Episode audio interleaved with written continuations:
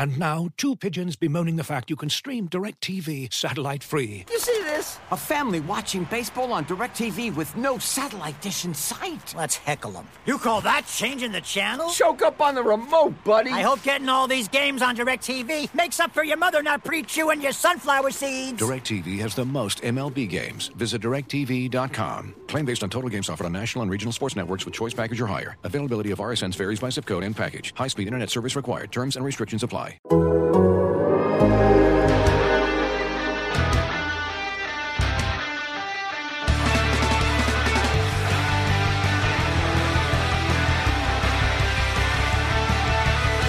that podcast growling, mean and angry. Hear that co-host shouting, it's Daner and Jay. All right, the presenting sponsor for today's episode of Hear That Podcast Ground is Visa, a network working for everyone. Jay Morrison, Pauliner Jr. here working for you on HTPG. What's up, Jay? Hey, I'm happy to be home. I was a little worried we weren't going to make it home in time for this show, thanks to Southwest Airlines, but we are here. Yeah, I thought, maybe we'll just live in Baltimore. Maybe we'll just stay there. And just hang out, go eat some more crab for another 3-4 days until we decide that we're allowed to go home. I got to see my first instance of the new reality of a guy getting escorted off the plane by the pilot. We were delayed by 2.5 hours. This guy and his girl decided what better time on a Monday afternoon in a Baltimore airport to go get crocked. And he was lit up and slurring and a little belligerent, and I was the next person to board. So I was a little worried how I was going to be received getting on the phone or on the plane. I was hoping everyone saw what happened and knew that I was not the perp that was holding everything up. But yeah, I've seen the videos of people acting poorly in airports, but I'd never seen it in person. I was behind you and I did not see any of this. They stayed in the jetway for a long time, and he was screaming at his girl while the pilot and the gate attendant were calling security and talking about what to do. And then by the time security came up, he was on his best behavior, and they kind of took him off to the side and started boarding again. And then right before we took off, the girl came back on the plane, but the guy did not. Wow. Don't get drunk at 2:00 on a Monday in an airport. No. Well, you can. Just don't plan on getting on a flight. Don't get on a flight. Right. Exactly. All right. We've got a lot to get to. We're going to have Moe Egger on to talk about his tweets. Disappointed in Moe this week. Yeah. He's not as active. But we find plenty to talk about. A lot to cover with Moe after Sunday's big win. But we kind of want to spend a lot of today talking about the new reality of the 2021 Cincinnati Bengals. Sunday alters your expectations and the timeline so much that I think we need to kind of sit back and start over and sort of reassess where we're at. Look at what that means. Look at what history says. Look at what we know about where they are now. Look at how the league is changing around them. And let's assess the new reality for this team. It's a fun exercise for fans and one that I don't think we expected to be doing at this point, but I think it's really important to reset expectations and reset where they're at right now. So we're going to spend a lot of time doing that. And of course, we'll we have some run, pass, or boots. We're going to have a Growler Bet recap, which is an interesting one. And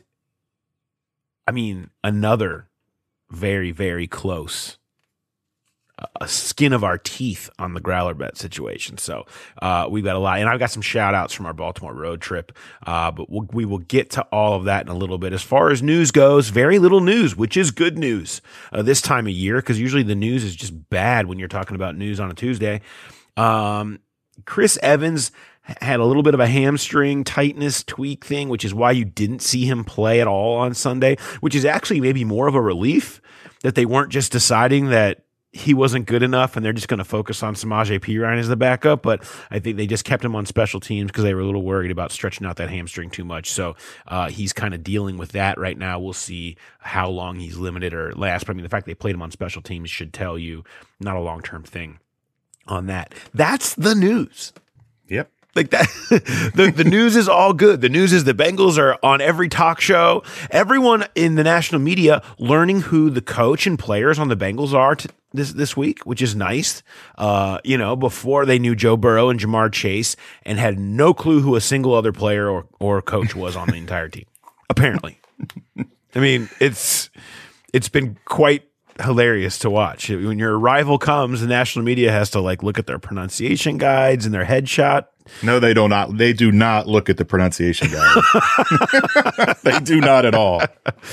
Oh man, it's fun. We kid, but it's part of it. You know, when you're an overlooked small market who's had 5 straight losing seasons, it sort of comes with it where you're just not going to pay attention to you until you force them to. Sunday, the Bengals forced the league to pay attention to them. So I mentioned health. I want to touch on this quickly because it's a part of what we're going to talk about their new reality.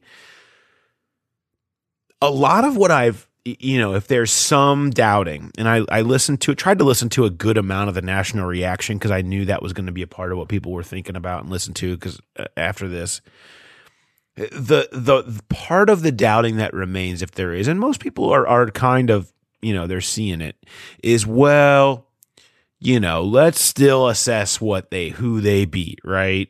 And Pittsburgh didn't have TJ Watt, and, you know, Minnesota was playing poorly earlier, and Jacksonville's a mess, and yeah, they took Green Bay to the end, but they didn't have Jair Alexander, and they were all beat up, and Detroit stinks, and Baltimore was missing all these, is so injured, and okay, that's true, but you know what good teams do? They take advantage of the other team's weak spots. They take advantage of where other teams are lacking. And this Bengals team is so well-rounded right now. If you look at the DVOAs, their offense is on the rise, and I've got some numbers on why actually you should consider them a top 10 group. But you basically have special teams, defense, and offense all top 10 groups in the league. That's why you wear out teams. Teams that have weaknesses, whether due to injury or poor play or whatever it is. I mean, every team in this league has this. That's how you win games, is you exploit their weaknesses. And if you don't have as many, that's how you win. And so I think that I don't really think that applies so much, but health is a big deal for them right now, is that they have been remarkably healthy, and you got to knock on wood for it. But we've seen them be the opposite for a number of years and kind of wondered when that year would come. Well, at this point, right now, you know, it's here. And it is part of why they're winning, but that's okay. That's part of why a lot of teams win. And I think Zach Taylor gets some credit for that. I mean, he can't help what happens in games, but he can put them in a better position to get through these games. We've seen them go lighter on Wednesdays.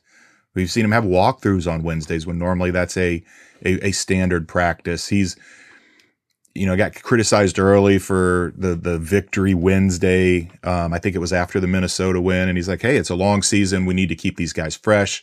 It's more about the mental than the physical at this point." And you're seeing that start to pay off. And you know, when was the last time? Not just that they were this healthy at this time of year, that they played a division game and nobody went out. You know, throughout these games, they make these press box announcements where, you know, so-and-so has a ankle, knee, whatever, questionable return, doubtful return, out for the game. There was none of that in that Baltimore game. They just, the Baltimore lost their right tackle, but both sides, it was, for as physical as that game was, it was relatively low injury-wise. And I think a lot of that is going back to the way that Zach and the training staff, the strength staff, the way they have managed these guys' bodies to keep them ready. And yes, anything can flip. It can change, the regression to the mean, whatever you want to call it. But right now, heading into week 8, to be as healthy as they are is pretty remarkable. Spent some time in our Friday session with Zach at talking to him about that concept. And it's sort of saying, for you, how much of the pie of health is luck? How much has it been something that you guys have tried to really plot? And, you know, readily admitted, yeah, obviously there is a massive luck element to that. But, you know, they have really focused in keeping close eyes, you know, talking with trainers regularly about, you know, through the data dumps that they get on practices, how hard guys are going, who you need to scale back, who you need to ramp up, who you need to, you know, to avoid the soft tissue stuff. And they're always talking about avoiding soft tissue injuries and things. And we've seen them have a lot of success with that. Trey Wayne's being the only real notable, you know, example of that. And, you know, that is part of it. And understanding that was something that was a big deal at the Rams. And a big deal here was, and is the movement of the NFL. It's about freshness. It's not about beating people up and making tough players through practice. It's about having fresh players on Sunday. And that is a real, you talk about a movement in the league. How about a movement in Cincinnati? You don't get two more differing views on that really than what Marvin Lewis employed and what Zach Taylor employed. And I think people thought then that would be part of the solution of the team being better at the end of the year. And also maybe part of the issue why the teams weren't so good at the end of the year under Marvin. And that's speculative, but it's also a little bit based in philosophy, particularly the philosophy where everything's going. So far, so good on the health. I hate to even talk about it or bring it up, but it is a notable thing at this point of when you look at their starting 22 and rotational pieces of how many of them have been the same every week. And that just doesn't happen very often. And they're not going to face many teams where that's happening very often, including on Sunday, who will be without Zach Wilson for the Jets again. And you may see a backup quarterback the next week. You may see backup quarterbacks each of the next 2 weeks if Case Keenum has to go again for Baker, depending on what happens with him in Cleveland. It's an advantage. It's a huge advantage. And that's the other piece of this. The injury part is it helps to avoid them. It also helps to have a good roster. And the Bengals have that. I mean, they didn't have T. Higgins for 2 games, and they had guys they could plug in. Joe Mixon missed a game. You know, Trey Waynes is out, but Eli Apple is stepping up and playing well. When you have a deeper, more quality roster, you can overcome some of these injuries that are more short-term. Now, Trey Waynes is probably more long-term, but nobody is going to avoid injuries altogether for an entire season. But if you've got quality backups, you can get by a little bit at a time and overcome some of these. And that's what has happened early. But you're right. It's almost, I don't believe in jinxes. I put them up there with Sam and Bigfoot. They don't exist. And people like to talk about jinxes all the time, but you almost hate to talk about injury and health because it just feels like nobody gets through a season totally unscathed. And there's probably something around the corner for this team. And you just hope that they have the roster depth to overcome it, depending on who it is. Man, Jay, spoiler alert for all the little kids that listen to hear that podcast growling. Jay Morrison told me there was no Sam. Can we get a rating on this episode? No, it's not recommended for 12 and under. I used to love hear that podcast crowd until they told me there was no. Because I do think maybe some people listen to this in their car while their kids are in the car. So I don't know. Maybe jeez, man, tough room. So earmuff it for the kids there. Sorry about that. All right, let's take a second and switch gears here and hear from a sponsor. Looking for an assist with your credit card but can't get a hold of anyone? Luckily, with 24/7 U.S.-based live customer service from Discover, everyone has the option to talk to a real person anytime, day or night. Yep, you heard that right. You can talk to a real human in customer service at any time. Sounds like a real game changer if you ask us. Make the right call and get the service you deserve with Discover. Limitations apply. See terms at discover.com/creditcard. As you've probably heard by now, we've teamed up with BetMGM this season. We'll be using BetMGM lines to make all of our picks, and we'll have special offers for our listeners each week. If you haven't signed up for BetMGM yet, use bonus code The Athletic, and you'll get a 1-year subscription to The Athletic, plus up to a $1,500 first bet offer on your first wager with BetMGM. Here's how it works. Download the BetMGM app and sign up using bonus code The Athletic. Make your first deposit of at least $10. $100. Place your first bet on any game and claim your voucher for a one-year subscription to The Athletic. See BetMGM.com for terms. U.S. promotional offers not available in D.C., Mississippi, New York, Nevada, Ontario, or Puerto Rico. Gambling problem? Call 1-800-GAMBLER. Available in the U.S. Call 877-8-HOPE-NY or text HOPE-NY 467-369 in New York. Call 1-800-NEXT-STEP in Arizona. 1-800-327-5050 in Massachusetts. 1-800-BETS-OFF in Iowa. 1-800-270-7117 for confidential help in Michigan. 1-800-981-0023 in Puerto Rico. First bet offer for new customers only in partnership with Kansas Crossing Casino and Hotel. Don't forget, if you haven't signed up for BetMGM yet, use bonus code The Athletic, and you'll get a one-year subscription to The Athletic, plus up to a $1,500 first bet offer on your first wager. All right, let's talk about the new reality. I talked about this really last week. We started looking at the Dare to Dream concept, and I wrote about it on Friday. You can feel okay. You know, you can be vulnerable. I was made jokes about, I watched The Bachelor too much, and it's always, you know, it's okay to feel vulnerable. This team has proven that you can really embrace them and believe in them. It turned out that way. But I didn't, even if they wouldn't have won, I do think you can still feel pretty real about that.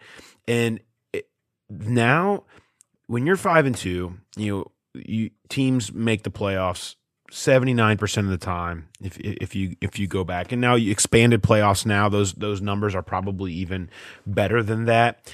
Each of the last three Super Bowl champions started 5-2. Here's another element of that. I mean, now you've won two games by 20+ points back-to-back streak. If they do it again on Sunday against the Jets, who just lost 54-13, I believe was the final. Yes.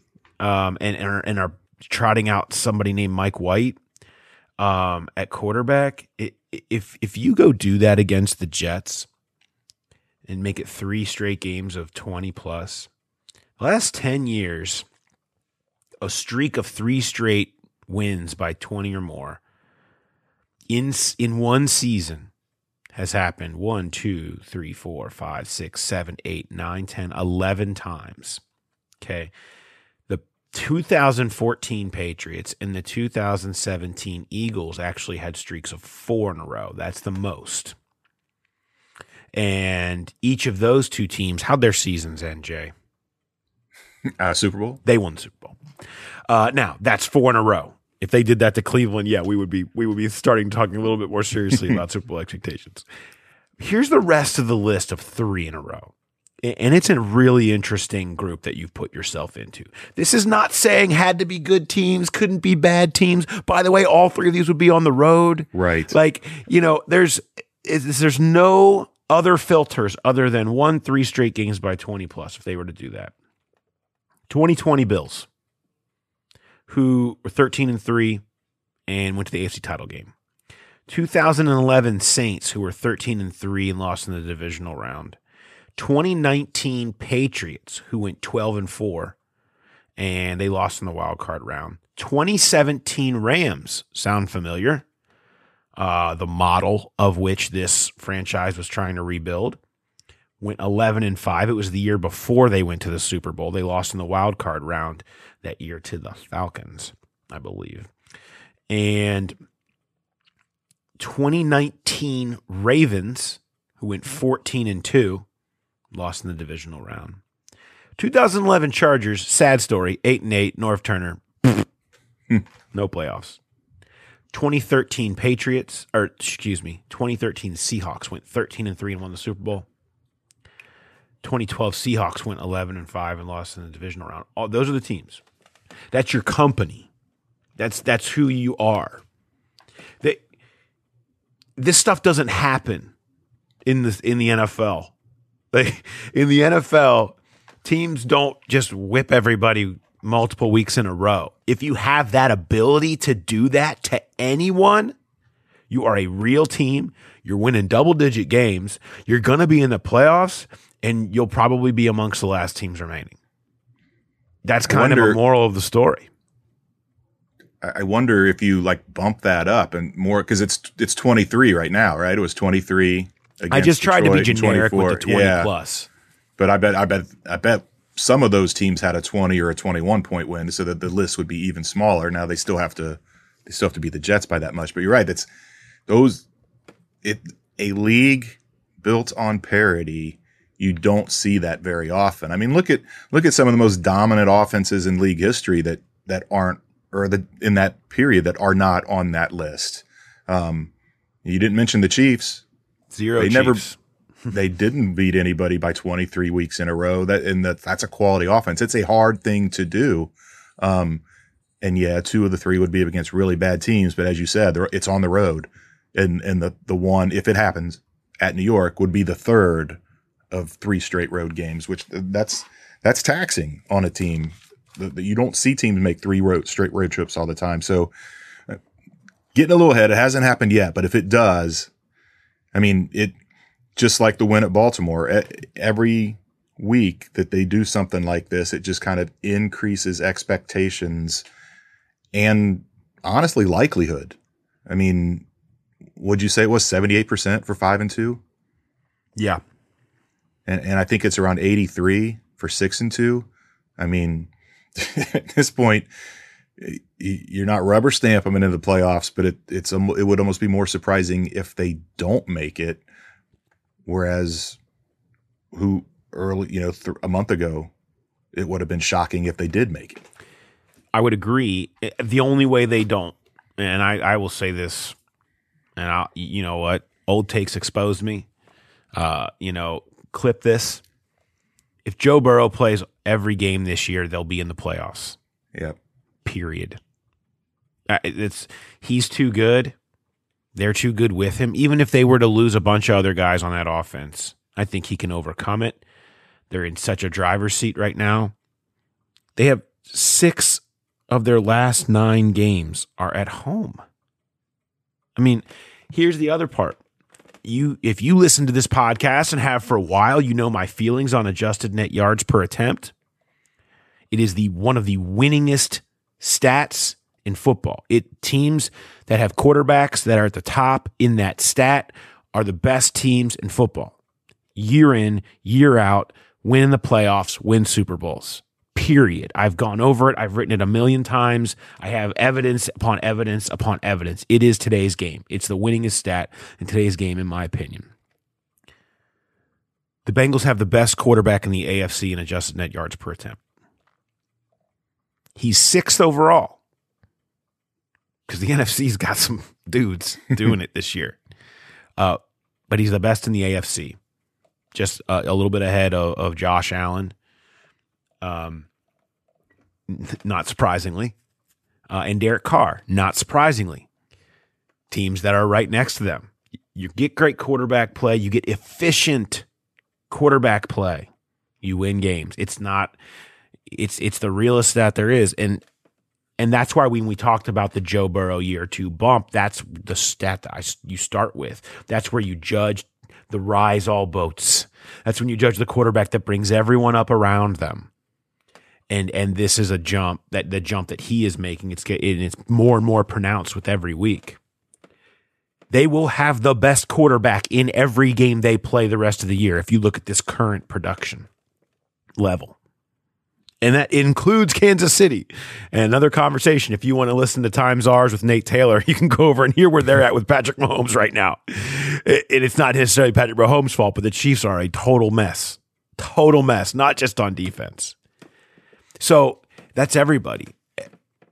You know, offensively, people say, okay, well, their defense has been great. Offensively, they're still was like, now we can take a better look at this.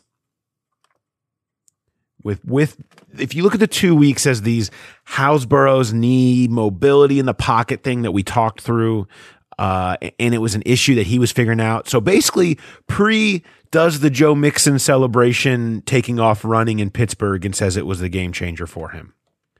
If you look at just since week 3, Bengals 7th in the league in points per drive, 1st in yards per play, 7th in offensive expected points added, 2nd in plays of 20 plus yards, 1st in net yards per attempt.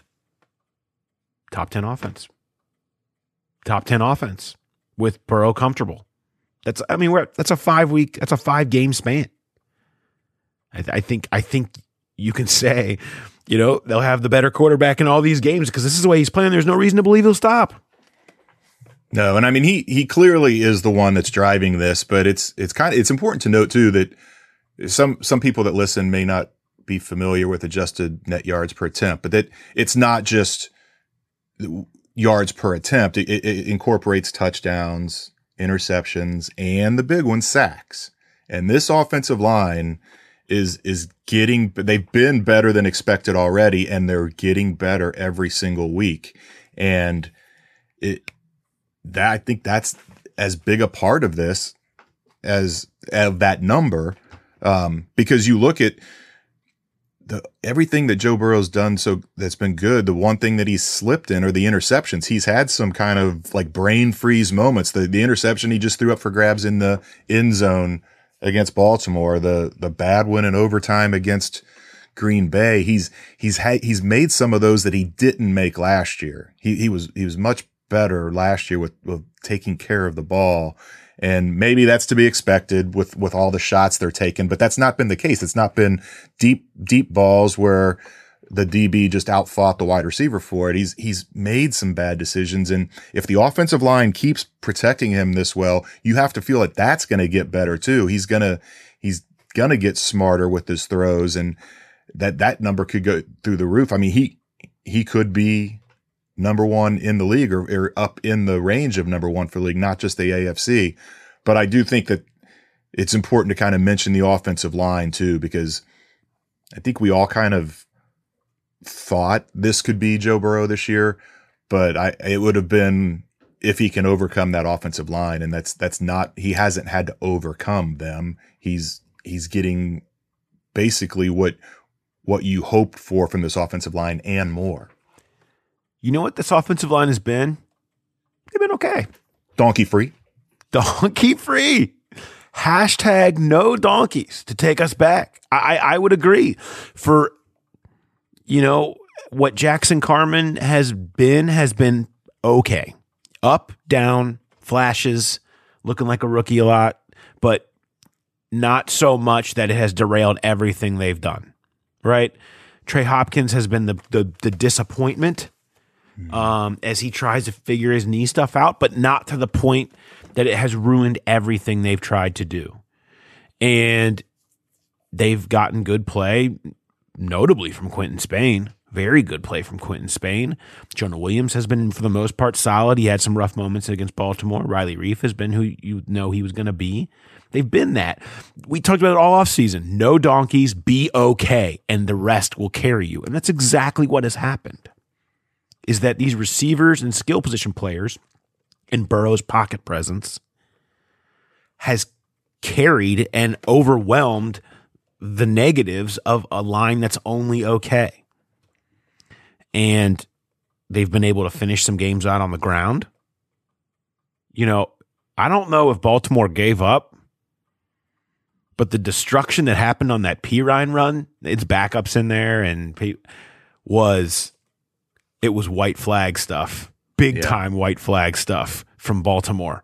Jackson Carman driving their nose 10 yards down and pancaking him as Perine runs free to the end zone. I mean, that is a team that wore another team down and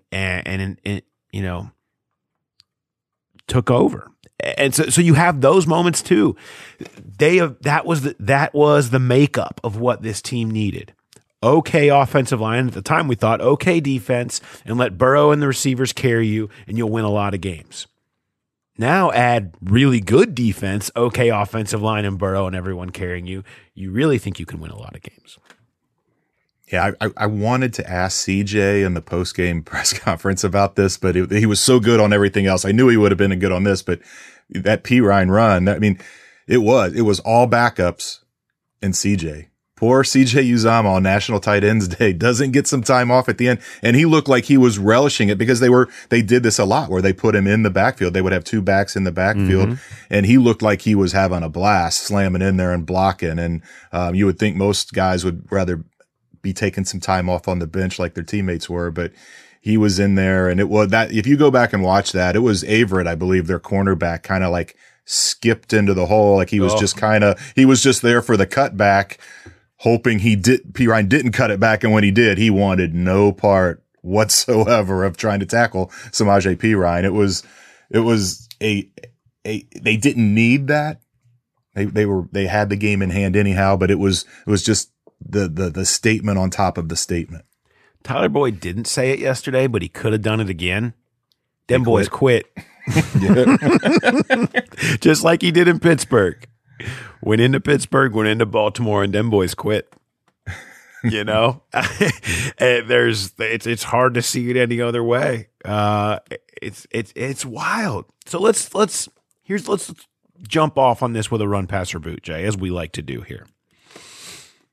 And this is one for all of you that are listening to think about and play with your friends a little bit and see where you feel. Run, pass, or boot. Bengals wins this season as we reset. Remember, 17 games. So a little extra there. They will win 10 or less, 11 to 12, 13 plus. I just can't even believe this is a debate. Wild, but do it. Play it out in your head. Yeah. Look at the schedule. Let's talk about it. You get the Jets this week. So are we going to assume 6-2? You shouldn't assume, but I think you can feel pretty confident about 6-2 and Mike White. I mean, extrapolate it out. You're 12-4. I mean, the schedule you thought would be much harder, and I think it is more difficult, but because of kind of the weird things happening in the league, it's not that much more difficult. Are you going to face Case Keenum? What is Cleveland going to be? Cleveland's still a scary game regardless. Vegas has become, looks harder. Pittsburgh? The Chargers are good. San Francisco, you thought would be better than this? They're a mess. They're a mess. You're going to be playing Trey Lance, trying to figure stuff out. At Denver? Denver is a train wreck right now. Who knows what you're going to see there? Baltimore at home? You just beat them 41-17. Kansas City? They might be the biggest mess out of everyone I just mentioned, despite their reputation. I mean, that's just it. We always say, oh, the schedule. The schedule is not as intimidating as you thought it would be at the end of the, when the schedule first came out. It never is. And that's why we talked about it was so big that they had winnable games at the front of it, because those teams are who you think they are. And then things start kind of changing around this time of year. And it was like, there was no guarantee Kansas City was going to be great, even though they've been for a while, or the Chargers. I mean, anything can happen. And now you look at it, I can't pick 13 plus. I just can't. And logic says take 10 or less just because there's more options there for that to happen. But I'm going to run with 11 or 12. I think that feels most likely. If you're saying 10 or less, that means you think they're going to go 4-5 the rest of the way. This isn't a sub 500 team, unless the injury thing creeps in and wheels fall off. So I'm going to run with 11 or 12. I'll pass on 13 plus. I'm going to boot 10 or less, which just, it's just crazy to say if you think about where we were a month ago. To me, this question was not about the run. This is about the pass and the boot. This is about, what do you think the more likely scenario is, disaster or insane success? And I worry about injuries. Their depth has not truly been tested yet. And at some point it will be, because everybody's is. And, you wonder about the offensive line depth, but Isaiah Prince, like, they've actually got these guys some reps in recent weeks. Trey Hill, I mean, at least you've gotten them on the field and got their feet wet a little bit, and it hasn't looked totally awful. Offensive line depth was always the biggest concern this year. I'm with you. I think I'm going to pass on 13 plus and boot 10 or less. just because of the, again, it comes back to what we've seen about them. And I think we do this a lot when teams are playing well. You just start giving them wins. Like, yeah. Oh, well, they'll beat the Jets, and then obviously they'll beat Cleveland. And it's like, things change very fast in this league. Very, very fast. You can go from the darling to the basement real quick. But yeah, they're in as good a place to say that with more confidence than the opposite scenario, I think, right now. And it's wild. You could never have found anybody predicting them. I couldn't find anybody predicting them 10 wins this year. Mm-mm. I don't think I did. Nowhere. And now we're like, there's no way they have less than 10.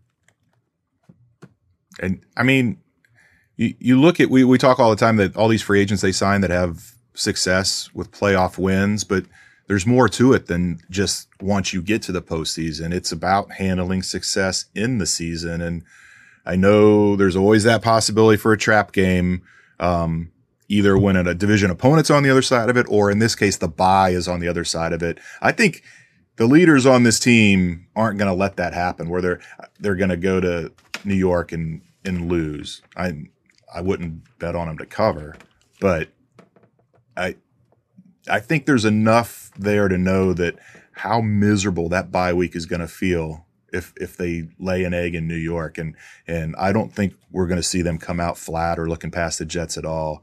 And then you start talking 6-2 heading into the bye, healthy. It's hard to envision at that point 10 or less. The other thing about it is the sustainable nature of what they have here. When you start thinking about who would be on this team next year, you know, it's like what they're doing. This is the jumping off point for a team that can grow together. That is just opening their window. Who will be here next year? Hubbard, Ogunjobi. They'll have to look into. We'll see what happens there. You know, DJ Reader, Trey Hendrickson, Logan Wilson, Jermaine Pratt. Wayne's probably will get cut. You have Eli Apple. You can re-sign there. They'll be looking at cornerback. Cheeto, Von Bell, Jesse Bates will be here. We've talked about that a lot, about, you know, franchise tag, whatever. That's your defense. Hilton too, right? He's not a one-year deal, is he? Mike Hilton. Yeah, excuse me. I forgot that I skipped over him. Hilton. All those guys are here together next year, mm-hmm. coming back.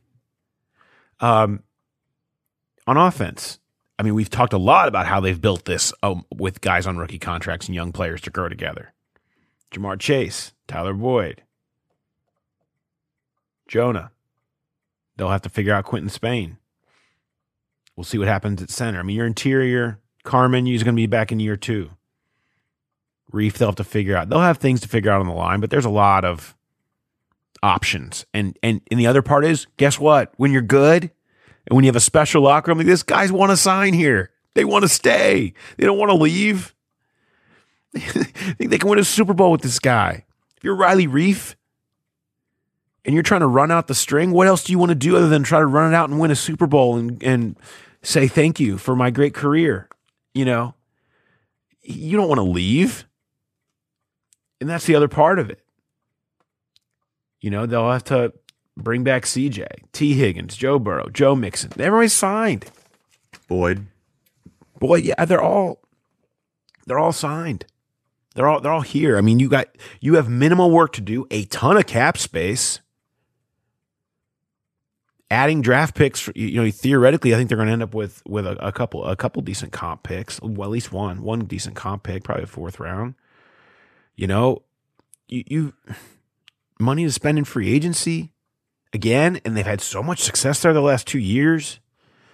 They're not going to be hesitant, you wouldn't think, when you consider how well they've done at it. People are going to want to come here. That's the big thing. Yeah. That's the ultimate. That's when it starts feeding on itself. You know, is that. I'm sorry to interrupt, but I mean, how many guys this year that they signed talked about Joe Burrow being a factor in their decision? And it was kind of, I won't say blind faith, because they saw what he could do in college, but it's a different game. If he leads them to the playoffs this year, and he's proven he can do it in this league, and Jamar Chase has proven what he is, and all these other pieces have proven, yeah, there's going to be a line outside Duke Tobin's door of free agents wanting to come here. Yeah, and that's the difference. And you know, it's important.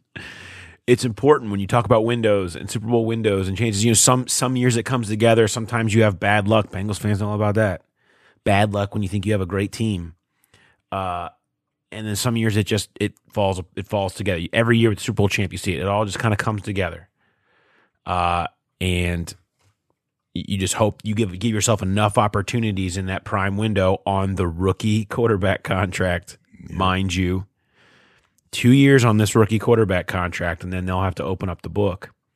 But and you can do a lot of things. You can build around really well, and they're trying to take advantage of that right now before they have to make Joe Burrow the first $50 million a year quarterback.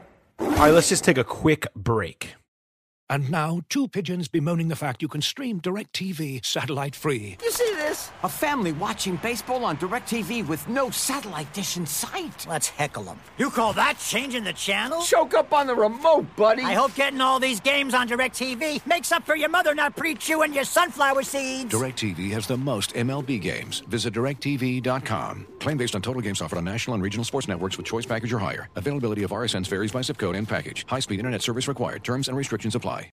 When you need mealtime inspiration, it's worth shopping Kroger, where you'll find over 30,000 mouthwatering choices that excite your inner foodie. And no matter what tasty choice you make, you'll enjoy our everyday low prices, plus extra ways to save, like digital coupons worth over $600 each week. You can also save up to $1 off per gallon at the pump with fuel points. More savings and more inspiring flavors make shopping Kroger worth it every time. Kroger, fresh for everyone. Fuel restrictions apply.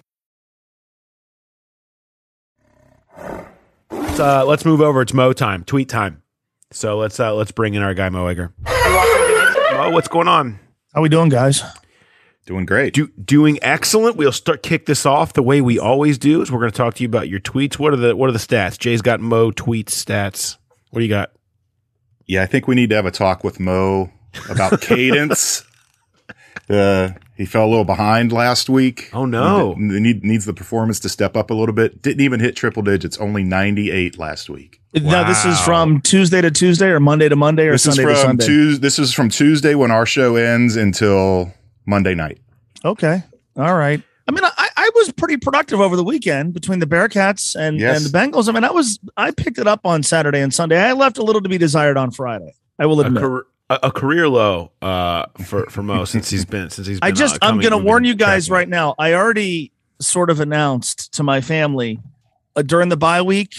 The 14th when they don't play, and UC plays on Friday night. I'm going to spend a whole weekend not tweeting. It's my wife's 40th birthday. I'm putting my phone down. So just letting you guys know now. What you need to do is, like, anytime anybody at their job is going to take like 4 days off, you just end up having to do like triple the work for the 4 days before that. So I need to see you load up big time. I think I actually might know why you were low this week, but we'll get to that at the end of this segment. Let's start with I actually have a double dip of your tweet to react to here. Okay. Two of them that came 5 minutes apart, 4:24 on Sunday and 4:29. The consecutive Sunday. Tweets are never good. No, well, I mean, you know, you took some time to craft the second one, 5 minutes. So the first one was, in quotes, Cincinnati is where quarterbacks go to die. Mm-hmm. And the second one was Joe Burrow MVP and Zach Taylor coach of the year odds might be worth a look now as opposed to sometime that's not now. They're interconnected, so I'm bringing them both up. The first one, you could create a Twitter account for old Cincinnati Bengals takes exposed alone at this point. When you consider how many things have kind of been thrown in the face of those who kind of scream stuff for a number of years at this team, real recently in particular. Yeah, you know. it's sort of like the Chase versus Sewell thing. If you wanted the Bengals to take Penei Sewell, that was fair and legitimate, and Penei Sewell played well this weekend by all accounts and maybe a marvelous NFL player, but it was the extent to which people went in just saying ridiculous things about the Cincinnati Bengals. And I say ridiculous things about the Cincinnati Bengals for a living. So the whole run-up to the Joe Burrow thing was, if you thought it would be better for Joe Burrow to go to the Miami Dolphins, I don't really agree with that, but okay, if you were wondering if Joe Burrow would pull an Eli or something like that. That really wasn't based on anything that Joe was doing or saying, but okay, fine. But then, and I really don't remember who said it, or I would have attributed to somebody, but I remember somebody vividly saying, quote, Cincinnati is where quarterbacks go to die, which, I mean, they had basically two starting quarterbacks from 2004 through 2019. That's just not true. Now you could talk about those two QBs all you want. You could talk about what the team couldn't do to build around those quarterbacks. You could talk about the individual successes and failures of those quarterbacks, but that's factually not true compared to, let's say, the Miami Dolphins, who have spent 2 decades trying to find a successor to Dan Marino and may still be looking for a successor to Dan Marino if you read some of the stuff coming out of Miami. And so I just, at some point, a lot of us are going to move off from this. Here's mean things, or unfair things, I should say, that people have said about the Bengals, and here's how they're proving them untrue. But that's kind of part of what's happening here, right? I mean, there was no reason to think that if Joe Burrow goes to Cincinnati, that he's going to football Siberia and that he's going to be quickly forgotten. He may not have played to the level that people thought he would. He may not be surrounded by what you need to surround him with. He may not have the kind of success you're hoping for from a #1 overall pick, but this belief that if Burrow goes there, it's going to be the worst thing in the world for him. They have no idea what they're doing. They organizationally, they can't support him. They're not going to surround him well. The guy has played 1 full season now worth of NFL games, and he's been spectacular. And he just authored his signature performance against the Baltimore Ravens. Meanwhile, in Miami, it kind of feels like they're looking to jump off the Tua Tagovailoa bus. In Cleveland, they're not sure if they're going to pay Baker Mayfield. And so it's just interesting where we've gone over the last 18 months, where some of the narratives that were recited again and again and again and again about Cincinnati and about Joe Burrow and why it won't work and why it can't work and why it'd be great for the NFL if you went anywhere else, that's being smashed. That's being just destroyed. And if you didn't believe those narratives, or if you spent a lot of time trying to push back against those narratives, and I'm not talking about fair criticisms of the team. We all make those. But if you tried to push back against some of those silly takes that people had, what the team is doing now, and specifically what they did on Sunday, is quite enjoyable. I mean, this is what happens. And you could have done the same thing back in, people talking about the Rams. As the I focus on that a lot because it's what the Bengals are trying to recreate. What people said about Jeff Fisher and what people said about the Rams, for years, and they didn't even have a home, they didn't have fans or move, you know what I mean, all that stuff. And then Sean McVay and the Rams are the model franchise of the NFL, and what everybody should try to follow, and McVay's tree and all this stuff, and this follows teams that have success, and people make too much of the idea these days of franchise that could never be saved. It's a total abomination, and it's the organization. Look, you get the right people in, you get the right magic that starts happening, and the whole and perception and the things people say about them, things like this, change quickly, changed dramatically, and that's why I've compared this season a little bit back to 2005. It has this 2005 feeling now because that's the same thing that happened then. The Bengals were cool, and they're out of it, and Marvin Lewis has pulled them out of that, and this, that, and the other, despite of themselves. And it's just funny, the lack of accountability that kind of exists in the landscape of people yelling things, particularly about downtrodden franchises, is always just disgusting, because people just can say things and never get really held to it. And that's why I like when something like this gets brought back up again, that this was a thing that people said all the time. Yeah. So there's 3 things that came to mind as you just said what you said. Number 1, we could go over tweets that I didn't send because I had a draft. Which after the game was, I think the Baltimore Ravens just settled the Burrow versus Herbert debate. And then I thought that's not fair to Justin Herbert because Joe played poorly against the Ravens in this first game. And Herbert's not going to get an annual game against Baltimore the way Joe Burrow will get two of them. But I mean, yeah, you know, earlier in the season that was starting to unfold, right? And look, Justin Herbert, it looks like the real deal. And as an NFL fan, I think it's great when all these young quarterbacks work out. I want all these guys to succeed. It's more fun the more good QBs we have. I watched Geno Smith versus Jameis Winston last night, and I mean, I don't ever want to watch that again. So give me as many good quarterbacks as I possibly can. But I mean, again, even early it was, do you think maybe the Bengals are going to regret taking Joe Burrow? And no, they're not. And I'm never going to go back and want to revisit it because I understood the thinking then. And even if it doesn't work out to the extent that we would like, so, but I was close to sending that. The other one is like, again, if we all criticize the Bengals for different reasons and from different perspectives, but if you say something outlandish, I think I would have an obligation to come out and say, boy, here's what I was thinking. And yeah, they proved me wrong. So Mike Tannenbaum, I went on ESPN's morning show and I mock drafted for Cincinnati and I took Jamar Chase. And then this man comes on television and radio and just rips me for 5 minutes. And the Bengals should be kicked out of the NFL. They should disband. It should be like the Super League. And just this ridiculous asinine perspective that he had, that if the Bengals take anybody but Penei Sewell, they're an irresponsible franchise that should leave the National Football League. And I tweeted the YouTube thing at him yesterday, not to get in some sort of Twitter fight, but it's like, hey, you know, why don't you come back and say, all right, maybe I didn't get that right. Maybe. And there's never any of that. And that drives me nuts. The 2005 thing, I've been thinking about this a lot. The 05 team is my favorite Bengals team of all time. There's a lot of people who feel the exact same way. This feels more sustainable now than even by the end of the 05 season, things were starting to tear apart at the seams, the fight in the locker room. They had some dudes who weren't great characters. This feels more sustainable. And frankly, people have said, well, the last time they were good, 15, this is sort of like this. And I think the 15 team was really dogged by the previous 4 years. And there was this is great, but what's going to happen in the postseason? And also the sense that they were limited by the quarterback play. This feels different and better than, at least from my perspective, than 05 and 2015. And I wonder if fans would feel similar, because again, that 05 team is justifiably revered. Tons of parallels there. I mean, coach in his third year, starting quarterback in his second year as a starter.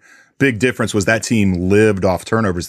That's the one thing this defense hasn't done. They've done everything great, but they have not forced turnovers. I'd be curious.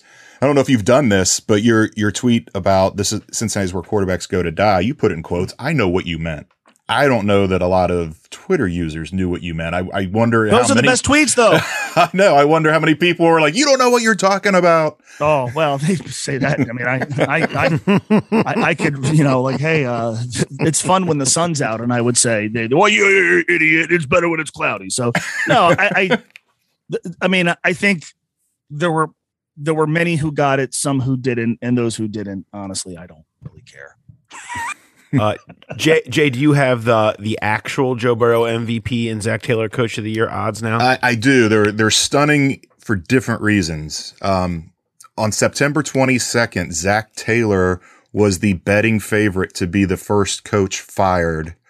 Today, he is the second favorite to win Coach of the Year. He's tied with Brandon Staley. Only Cliff Kingsbury is ahead of them. Kingsbury's at plus 325, Taylor and Staley at plus 500. Joe Burrow, MVP odds, I don't have the progression there, but he is an incredible value. If you like to bet, this might be one. He's 400-1 still. He's tied for the 10th best odds to be MVP. And now, yeah, there's a lot of other great candidates out there, Kyler Murray, Dak Prescott, Josh Allen. But if this keeps up and they win the division and they play a home playoff game and Joe Burrow leads them there, how's he not going to be considered? Right. How's he not going to be considered? And I'd be lying to you if I told you I really sat down and mapped out, who would be the NFL Coach of the Year. Certainly Cliff Kingsbury would be given an immense amount of consideration and fairly so. But I mean, if Zach Taylor goes from 4 wins last year to 10 or 11 this season, you mean to tell me someone's not going to vote for him? and then deservedly so. The thing is with Kingsbury, I mean, you saw it last year with the Steelers. It's hard to sustain that. They're off to this great 7-0 start, but what if they only go 5-4 the rest of the way or 6-4? I mean, that's still a great season, but you look at it comparatively, the what have you done for me lately thing, and everybody waits, rightfully so, till the end of the year to vote. And if the Bengals stay kind of on this ascension and make the playoffs, then I think Zach Taylor's an easy choice there. I think it's going to be hard for Cliff Kingsbury to win it unless they go 15-2, 14-3, something like that. And I'm not sure they can do that in that division. Mo, I know we've kept you for a while, so I don't want to keep you too long here, but I do have one last thing to get to. It's important. Mm-hmm. It was fired off at 9:40 a.m. last Thursday. Oh, no. The fact that no one has launched a reality show filmed entirely in the waiting area of an oil change place represents an enormous missed opportunity. I think this is why you had a career low in tweets. You spent too much time at the oil change place focusing on the social dynamics in front of you. I assume you guys take your cars to get its oil changed, right? Yeah. Yes. But not in a jiffy. I don't. Well, I do the drive-through. This was not necessarily in a jiffy. Okay. But I mean, we're familiar with the concept of oil change place, waiting area. What's that waiting area like for you guys? Because Judge Joe Brown is always on. There's always a pot of coffee that looks like it was made in 2014. There's always somebody waiting there, and you wonder, like, are they waiting for their car to be done? Right? Because they're there when you arrive, but they're also there when you leave. There's always somebody with a misbehaving child. There's always somebody talking too loudly on their phone. Yes, that's the one. Speakerphone, learning all about their, family issues. They're invariably, there's always a disgusting bathroom. There invariably ends up being a discussion between two people who have never met about either a completely boring subject or something that turns into something contentious. Then there's the guy, the worker who comes in with the air filter, and then they haggle because, hey, you need a new one. And nobody really knows what that thing does. And then there's a discussion, whereas with me, it's like, just get me out of here. I don't want to be. It is. I mean, the fact that somebody hasn't said, you know what, we're going to take a camera crew around to some of these. And it doesn't matter if you get your oil changed at a dealer. It doesn't matter if you go to one of these sort of quick stop places. It doesn't matter. I guess it matters if you do it yourself, which I tried to do once and it was just a disaster. But the fact that somebody hasn't taken a film crew and hopped around to these places and just said, we're going to post up and just capture what happens and stuck that on Bravo or something is an enormous missed opportunity, because there is gold at these places. Absolute personal interaction, armpit sometimes of humanity, gold that should air on television. I had a similar type of idea at one point in my life where I thought you should have a camera crew where the concept of the show is just they sit at Waffle House and they wait until about midnight, and then they just pick somebody that they're going to follow the rest of the evening and see where it leads. What are they going to get into next? Because the amount of I always find when I see certain people that are obviously having very big nights leave the Waffle House, I always wonder, how's their night going to end up? Something's going to happen. And they're going to either have a great story or not remember that great story. And I would like to have that followed. I think it would be more popular than Cops. The other show that I want to pitch is I'll just go to any random courthouse and stand outside and ask people why they're there. Because I once had to go to court. Many years ago, I drove fast through a school zone. I had to go pay the ticket and get screamed at. But I'm like, all right, fine. I deserve that. I'm walking around the outside. Also, I've had a divorce, so you have to go to court for that. But there's always just people outside the courthouse, and you wonder, what are they doing here? And every time I drive past any courthouse, I'm not just talking about, Hamilton County, any courthouse, there's always just random people milling about outside. And I think it would be fascinating if someone not named Mo would ask them why they're there and find out more about their day-to-day life. I love it. The new show, Why Are You Here? I love it. Exactly. By the way, you could also do that. You could also do this outside Great American Ballpark. Yeah. 8 hours before any Reds game. You ever notice this? Maybe that's the game. Maybe the show is based on asking people, why are you here? But every episode is a different place where you legitimately wonder why everyone is there. That could completely be fair. You could probably come up with a few, but I mean, I've had lunch across the street from the ballpark and it's like 11:30. The game's at 7 and you'll see on Crosley Terrace, there's just people sort of just milling about. And it's like, they're not going to let you in early. You're not going to see batting practice from there. There's other stuff you could be doing right now, like working or literally anything else. Why in full Reds regalia are you outside the gates of the ballpark? There's no one behind you. There's no mad rush to get in. You have an assigned seat. It's not general admission. Why are you here? Somebody needs to do that too. That will be episode 3 of Why Are You Here when we kick that off next season. Mo, it's been a pleasure. Try to tweet more this week, please, so we can get you back on track. I'll get all fired up, yes. All right, see you this afternoon. All right, see you guys. All right, always great to catch up with Mo. Jay, where'd you get your oil changed at? You know, now I go to my regular mechanic. And I'll tell him we're coming. We'll drop it off the night before, and then it's only like 3 miles from my house, so they'll call me at 11, 12 the next day, and I'll just walk up there and get a nice walk in and get it, and it's much easier that way. When I was a teenager, when I first started driving, my parents bought me a Horizon Miser, and I only got one oil change. That thing was up. I didn't get it new, but it was maybe in the 20, 30,000 range when I got it. I got it up around 100,000. I only had one oil change. My friends were just stunned that thing kept running. I didn't get oil changes. I did neutral drops to do peel outs. I mean, I beat that car up. I have done the oil change waiting room, and it is an adventure. It's almost on par to what we saw yesterday in an airport where kids acting up, people talking loudly on their phones, people watching videos on their phone without headphones. That's why I don't go to those places anymore. Jay, you made me Google Horizon Miser because I've never heard of it.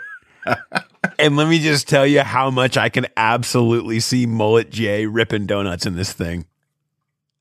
If you're listening to this, please Google Horizon Miser and imagine Jay with his mullet going neutral drops. We also had 9 people in that one time. What a car. What a ride. How long did you have that thing? From like 82 to 86 or 87. It was like my second year of college. It finally died. I don't know when they stopped making them, but I've never heard of this thing. But I've seen these. Oh, I've seen them. Oh, the stories that hatchback could tell. Oh, yeah. Good thing it's gone. Let's do a Bengals Growler Bet recap from last week. We had a lot of submissions, of course. Thanks, everybody that sent those in. Our question was Lamar Jackson, yards per rush and yards per attempt. Jay, I'm thinking sadistic. We're just trying to keep you guys from winning because you're winning too much. And I'm telling you, there is nobody better at doing run, pass, or boot than Monica Glead. On it again. Unfortunately, Monica. So close. Oh, so close. 7-3-8-3 was the answer. You had 7-3-8-2. Oh, it hurts me on the inside to see this, to know how close it was and what could have been. But ultimately, it was not. Just another loser. But Monica, you are like, I don't know how many so closes you've had, but another incredible performance there. So as far as the growler went, Jay, how'd it go between you and me? Well, first, I think that 8-3 was a rounded 8-3. I think it was like 8.2. 8.29 is what is the actual. So that's even closer. Closer, but still not a winner. No. On ours, you went 3.8 on the yards per rush. I went 5.7. So I won that with 7.3. We just about split the yards per attempt. You went 9.2, so you missed by 0.9. I went 7.5, so I missed by 0.8. So back-to-back wins for me. So close. Evening it up. It's the season tally now is Paul 4, J 3. All right. Good to know. We'll keep track of that. How about our run, passer, boot from last week? It was not as close as the game. It was as much of a blowout as the game. The categories for the run, passer, boot were Bengals points scored, offensive line penalty yards, and sack yardage against Joe Burrow. And it was a bloodbath. It was points were 41, sack yardage was 7, and penalty yardage was 5. Isaiah Prince had a false start late in that game. That was the only penalty the Bengals had in that entire game. Not just the offensive line, the entire team. So you ran with points and passed on penalty. I ran with penalty and passed on points. So you got the win on that one. All right, I'll take it. And I think that kind of tells the story of the game a little bit, right? Yeah. I mean, no sacks, no penalties, 5, lots of 7 points. And 5 for those two numbers tells you probably all you needed to know about how that game went for the Bengals. And so good ones there. A lot of Bengals fans made the trip to Baltimore. I don't know, partially probably due to the UC double dip with the game at Navy on Saturday, but we saw a ton of them in the airport. Shout out to everybody that we saw there. Shout out to Moe's. Oh, I mean, Moe's seafood spot is the crap. I don't know what it was. If it tasted better this year, I feel like I had some experiences there where maybe it wasn't as good. I don't know what it was. Maybe it was the seafood trio I ordered. It was incredible. The crab, the scallops, the shrimp, all of it. So good. So shout out to Moe's. If you're ever in Baltimore, highly recommend. If you're looking to go for the full crab experience. A lot of places you can do that too, but yeah. I just have to shout them out because it was delicious. Don't get the broccoli though. I was so mad. I got a side of broccoli and it worked out for the best because I don't know if I would have been able to finish my crab cakes if I'd eaten that whole thing. But who puts blue cheese on steamed broccoli? It was awful. I hate blue cheese. I ate one piece. I just couldn't do it. So I was like, well, I got these two huge lumps of crab cake. I really don't need the broccoli anyhow, but it should say broccoli and blue cheese on the menu, not just broccoli. Yeah, you don't just like put blue cheese on broccoli just and assume that everyone thinks that that's standard. No. Maybe I've never seen it before. Thing. I've never heard of that. At least not as like a standard operating procedure. Yeah. Other shout outs.